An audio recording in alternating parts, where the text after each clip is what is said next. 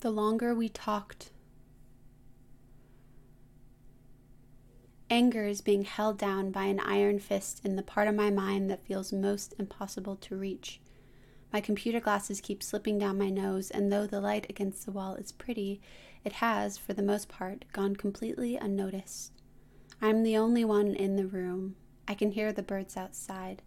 I took a lorazepam earlier, and I don't think it's helped much because when I bring my hand to my throat, I can feel it tightening, muscles flexing beneath my fingers and palm. I'm nearly done with the book Writers and Lovers. It was gifted to me, and I'm thoroughly enjoying it.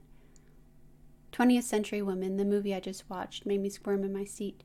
It felt like a gulp of cold, fresh water I didn't realize would be that cold. Earlier, I went through the entire house with a bag of books, placing within it more books, books that we no longer look at, books that we can do without. I was wearing my especially cozy sweat and slouchy yellow top with paint on it. Then I sat at my desk because I wanted to write, write the second chapter to a fiction piece I'm working on. I'm terrified of it, and was surprised when I started scheming a new chapter the night before, but that next morning there I was, yet to brushed my teeth or comb my hair or have had anything other than coffee. And then there we were, him leaning against the doorway talking about finances for the month, me wriggling in my spinning chair trying to keep myself calm. It was okay until I started to get an itch on my neck, and my legs tensed, and my mind sped up to the spreadsheets I made and the goal setting I wanted to do, and making it work, and making it work, and making it work. The longer we talked, the further away I felt, and before I knew it, I was sobbing and clenching my fists and slamming them into the bed, all while screaming and screaming and scaring our dog, who left the room as soon as he could sense me boiling over. Between to- sobs, I told Adam that I was worried about my writing being untruthful, that if only people knew the truth, they would know better than to stop by. He disagreed and told me that I am honest and shouldn't worry. I still don't know what to think.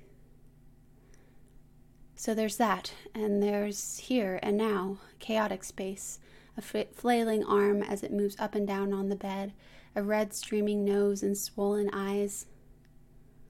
After a while of curling up on the floor, I realize that writing about what's right in front of me is my reason for writing. And that writing about how I'm feeling is a way to make sense of the impossibility of it all.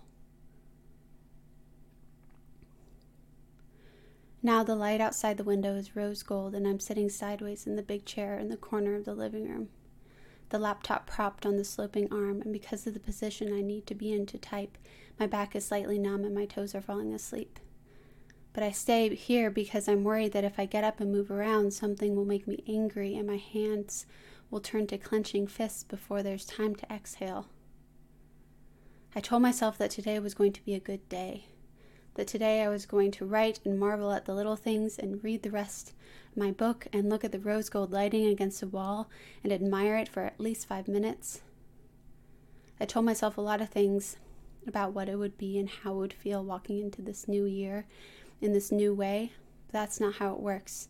And when the expectations no longer just take a sip of your thoughts, but instead swallow you whole, you have nowhere else to be other than here and no one else to be with other than yourself. But now there's dark outside and snow on the ground and this blanket over my legs and this promise that I made to myself last week curls upward and into my thoughts. It's a promise to trust myself. So, how can I best trust myself right now?